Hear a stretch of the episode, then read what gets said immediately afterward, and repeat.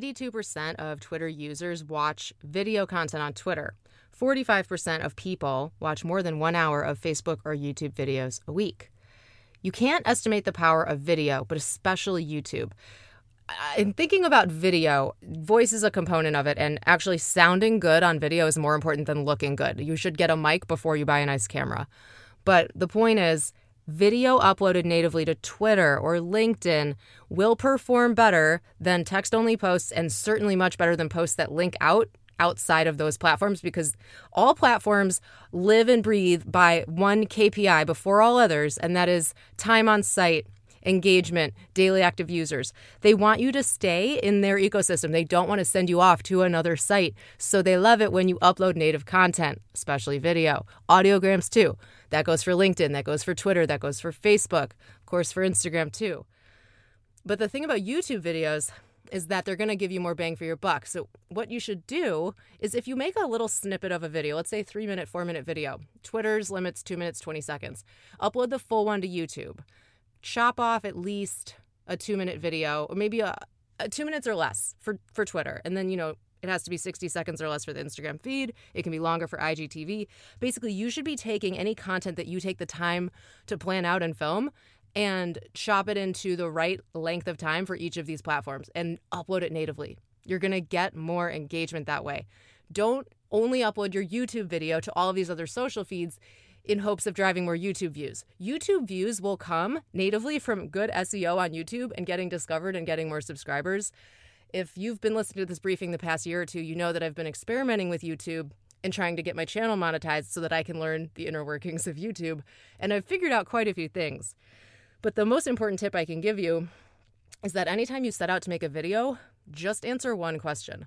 Don't answer three, don't ramble on think exactly of the one main question that you're answering with that content and get in and get out. You don't need to blather on and you don't need to inject extra fat into the video so that it's longer. And you'll see a lot of people do that. Why are videos 12 minutes long that should be five? Here's why. People are trying to get monetized on YouTube. In order to get monetized, which means that YouTube will show ads on your channel and you can get paid maybe $2 a month, maybe more in order to get to that to the monetization status you need two things. One is you need at least a thousand subscribers. The other is you need 4000 watch hours in the last 365 days. At any given point people need to have watched at least 4000 hours of your content in the last year on a rolling basis. Every day you're eligible and it doesn't have to be maintained. Like if I hit 4,000 watch hours tomorrow, I would get monetized because I have well over a thousand subscribers, but I'm close to 4,000. And the reason is in the last year and a half, during COVID, I made a little mission for myself to figure out how to monetize a YouTube channel. And you know what it comes down to? Answer one question in your videos, get your thumbnails right. Those thumbnail images are everything because when you're looking at YouTube, videos, when you search for something, that's the main thing. That entitles, that makes somebody click and watch your video or not. The other thing is you need to grab them in the first 10 seconds. So here's something else I do. I feel like sharing a lot of YouTube tips tonight. Who knows why? This is it. At the beginning of a video, it's a little hack. Don't do an intro and show off your cool brand and your music. No. Do what's called in medias res, in the middle of things. Grab the juiciest part of the video, maybe from seven minutes in, and just take like a 10 second clip of that, stick it right at the very beginning of the video. It will seem non sequitur, unexpected, kind of coming out of nowhere, but it teases people as to what the content is that's coming later so that they're willing to stick around through your intro, which everyone skips anyway. The only reason intros exist in YouTube, mm, really for the most part, unless you're dealing with like a slow learner, a slow talker who needs to be like, taught what they're about to learn, even though the title, of course, gives it away. The reason the intros exist is for SEO because YouTube has speech recognition.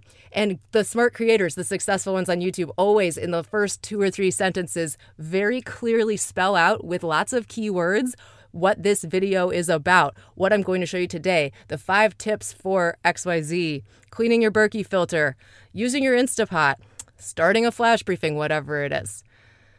Anyway, guys, uh, YouTube tips galore here. But if you want to see some of these uh, tips in action, go to my YouTube channel. It's youtube.com slash Emily Binder. You can see the evolution of my videos went from absolute garbage to 17,000 views because I figured these things out. And I figured a lot of them out from watching other YouTubers explain them and from just paying attention. Like, watch the signs, look at what people are doing. You could do this on any social network and start to see the patterns.